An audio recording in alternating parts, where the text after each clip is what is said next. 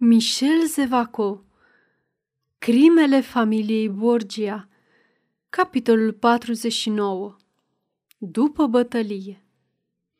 Pe câmpia Pianosa, a doua zi, a avut loc ciocnirea între armata lui Cezar și trupele aliate. Rezultatele bătăliei au fost nedecise. Pentru Cezare Borgia, important era să intre liber în defileul care conducea la porțile Montefortului, singura cale de acces practicabilă pentru o armată. Tot efortul aliaților se concentrară pentru apărarea împrejurimilor defileului infernului.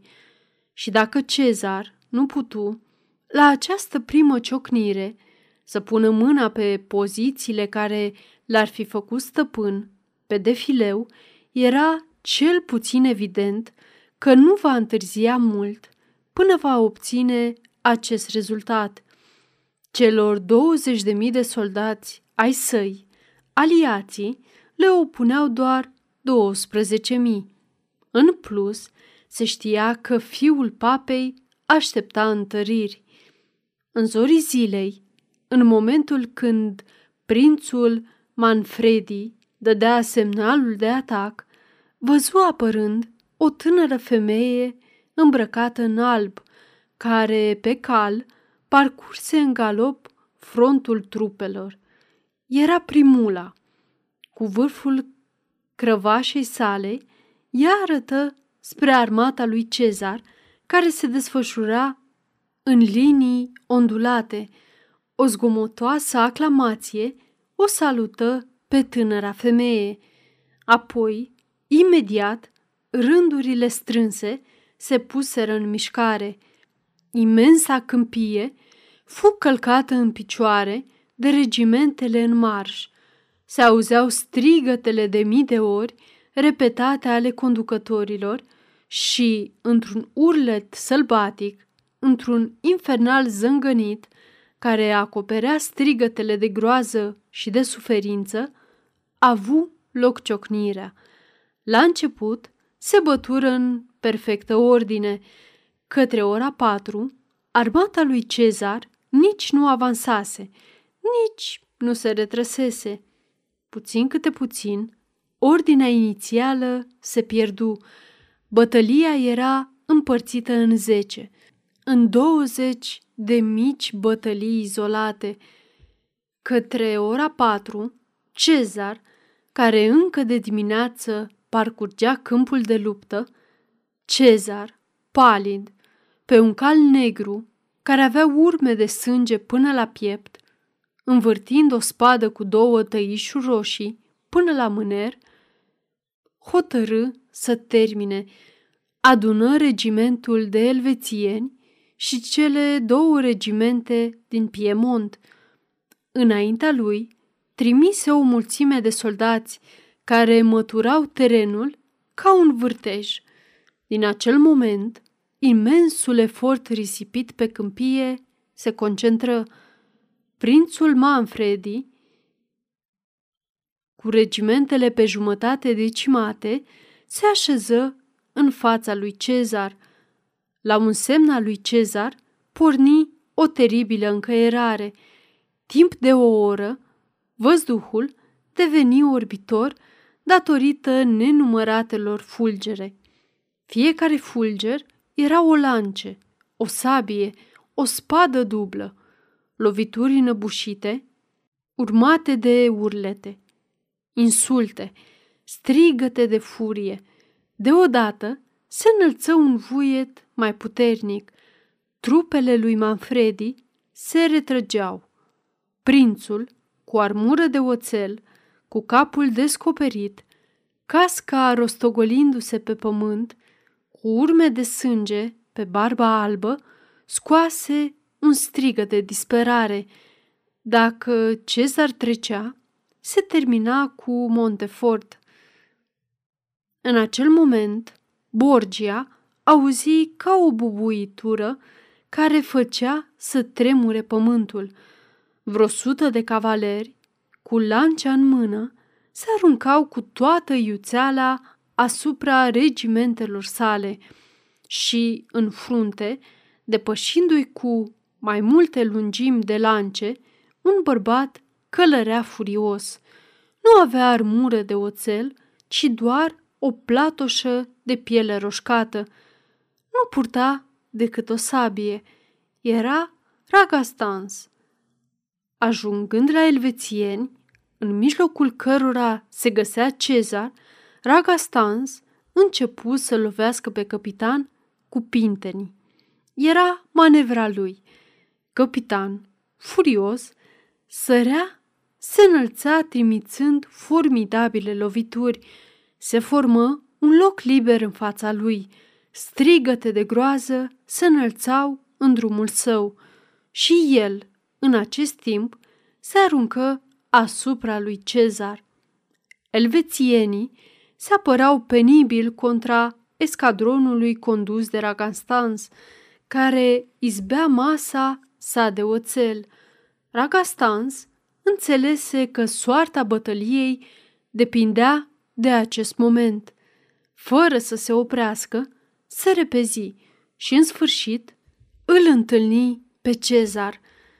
Al dumneavoastră, monseniore!" strigă el. Trădătorule!" răspunse Cezar. Vei muri!" Ridică spada. Această mișcare îi descoperi umărul de sub armură.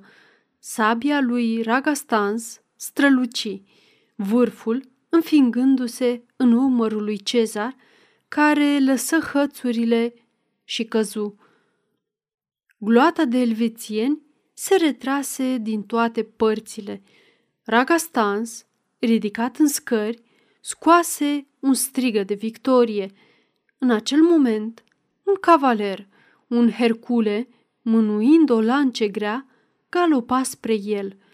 Dintr-o privire, Ragastans îi văzu pe elvețienii care fugeau luându-l pe Borgia cu ei și urmăriți de cavalerii pe care i adusese el. Se întoarse apoi către Hercule. Erau singuri, dacă se poate spune așa, într-un spațiu însângerat, acoperit de muribunzi și de morți. Ușor, fără armură, Ragastan se vită ciocnirea cu cavalerul care venea spre el. Hercule, condus de Elan, îl depăși. Atunci, Ragastans alergă spre el. Din câteva salturi, fu lângă el și, cum Hercule încerca să se întoarcă, scoase un strigăt îngrozitor. Sabia lui Ragastans tocmai îi intrase în gât. Bărbatul se rostogoli la pământ, iar calul său fugi, speriat. Coiful cavalerului căzu în momentul prăbușirii. Apăru fața lui palidă și contractată. Ia te uită, este bietul Astore, răspunse Ragastans. Da, răspunse Astore cu un surâs disperat. După cum vedeți, am venit pentru cea de-a opta lovitură de sabie. Baroane, îmi pare rău, spuse Ragastans emoționat. E, asta va fi ultima. Baronul Astore, înțepenit, întins pe pământ, cu ochii încețoșați, rămase nemișcat pentru totdeauna. Bietul diavol, murmură Ragastans și gânditor reveni în fruntea trupelor sale, unde fu întâmpinat cu aclamații. Surprins, privi de jur împrejurul lui să afle semnificația acestei aclamații și atunci observă că el era cel aclamat. De cum puse piciorul pe pământ, prințul Manfredi se îndreptă către el cu brațele deschise. Ne-ați salvat, spuse el, îmbrățișându-l. Apoi, furândul contelui Alma, al lui Giulio Orsini, al lui Malatesta, rănit, și altor douăzeci de comandanți să-l îmbrățișeze. Nu departe de acolo, pe o movilă, primula, pe cal, privea acest spectacol. niciunul dintre cei care îl înconjurau nu ghici gândurile care o animau. Mai departe, mult mai departe, de pe o stâncă înaltă, o altă femeie asistase la toate fazele bătăliei. Când văzu că s-a terminat, se înapoie la Montefort. Era chiar acea femeie care, ascunsă în scorbura bătrânei sălci pletoase, asistase la întâlnirea dintre Ragastans și Primula. Armata aliaților avea pierderi foarte mari, dar pericolul era pentru un moment îndepărtat. De la câțiva dezertori au aflat că rana lui Cezar era destul de serioasă și că timp de câteva zile nu mai putea întreprinde nimic. Contele Alma, prințul Manfredi și câțiva seniori se întoarseră la Montefort pentru a se ocupa de asediul pe care trebuiau să-l susțină. Nu puteau, de fapt, să-și închipuie că Cezar, oprit de intervenția lui Ragastans, nu va reuși să traverseze defileul infernului. Printre cei desemnați să se întoarcă la Montefort se găsea și Ragastans. Se făcuse noapte. Ragastans se dezbrăcase de hainele sale de luptă și după ce cinase cu Giulio Orsini, se odihnea după această zi grea. Deodată, în camera sa, intră spada capa. Domnule, spuse el, este o doamnă care vrea să vă vorbească. O femeie? strigă Ragastans. Da, este mascată. Las-o să intre. Femeia anunțată de spada capa intră și imediat, foarte liniștită, își scoase masca. Doamna Lucreția Borgia!" exclamă Ragastans uluit. Ei da, te miră asta, cavalere? Îmi porți ranchiună după mica luptă pe care am avut-o la Palatul Riant? Ducesa de Bisaglia, repetă Ragastans, care nu-și revenea din uimire. A, nu, nu, dragul meu, te înșeli, spuse Lucreția râzând. Nu mai sunt ducesa de Bisaglia. Acest biet duce a avut un accident. Este mort. Iată-mă, văduvă. Doamnă, spuse atunci Racastans, iertați mirarea, dar un asemenea curaj, dumneavoastră la Montefort, vă văd și mă întreb dacă visez. Da, spuse liniștită Lucreția. Situația nu este tocmai una banală. Sunt de acord. În timp ce fratele asediază Montefort, sora pătrunde și îi face o vizită învingătorului lui Cezar. Vă înțeles surpriza.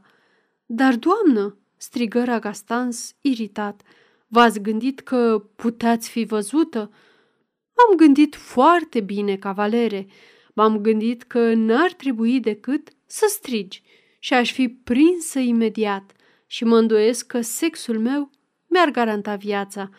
Așadar, cavalere, strigă, va fi frumos. Aici, doamnă, sunteți în siguranță, ca și în palatul Riant, răspunse Ragastans cu demnitate.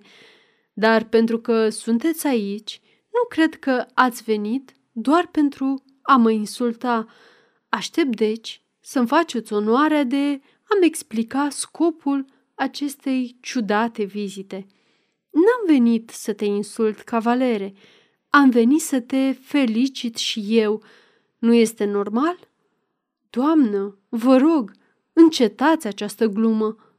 Ah! strigă Lucreția cu o voce tristă, în timp ce ochii săi negri aruncau fulgere. Crezi că glumesc? Te înșel, cavalere. Da, ți se poate părea uimitor că am venit să te felicit, că l-ai rănit pe fratele meu. Cunoaște-o pe Lucreția în întregime. Felicitările mele ar fi fost și mai înflăcărate dacă l-ai fi ucis. Doamnă, de ce am venit aici? De fapt, știi, am venit să-ți repet ceea ce ți-am spus la Palatul Iant, să-ți repet pentru ultima oară. Vezi de ce sunt capabilă. Ragastans, am recunoscut în tine bărbatul care poate să-mi fie stăpân, așa cum eu pot și vreau să fiu stăpâna Italiei. Am venit să-ți spun așa, Lucreția Borgia are un vis sublim. Lucreția Borgia a pregătit totul pentru realizarea acestui vis. Lucreția Borgia va fi regină. Vrei să fii rege? Vrei să fii stăpânul Lucreției și al Italiei în același timp?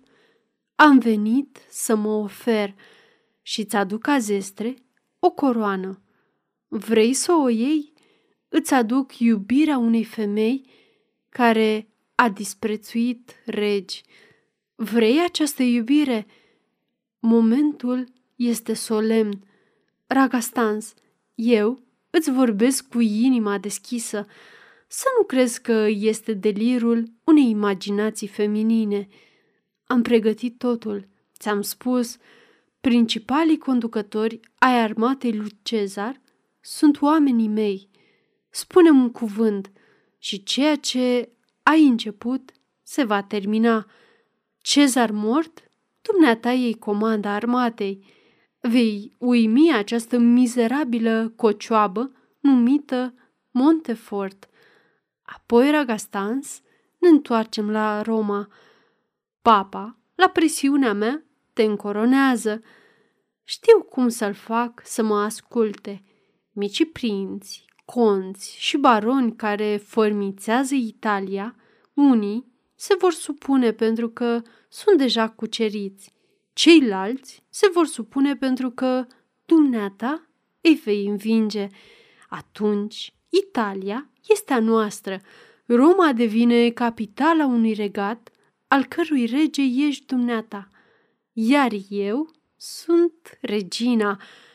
Atunci vom reface acest oraș care moare, îl vom transforma, vom uimi lumea prin strălucirea inimilor noastre, iar între noi fie vorba Ragastans, noi suntem mândri, forța și frumusețea. Iată ce am venit să-ți ofer. Accepti? Nu, răspunse hotărât Ragastans. Apoi, cu o voce foarte blândă, continuă. Cred, doamnă, că noi nu ne vom înțelege niciodată. Vă admir forța sufletească, credeți-mă, și visele până la care vi se înalță ambiția.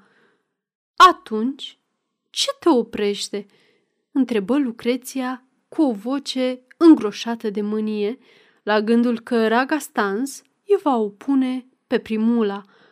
Dar cavalerul era prea înțelept ca să excite prea tare redutabilul șarpe din fața sa.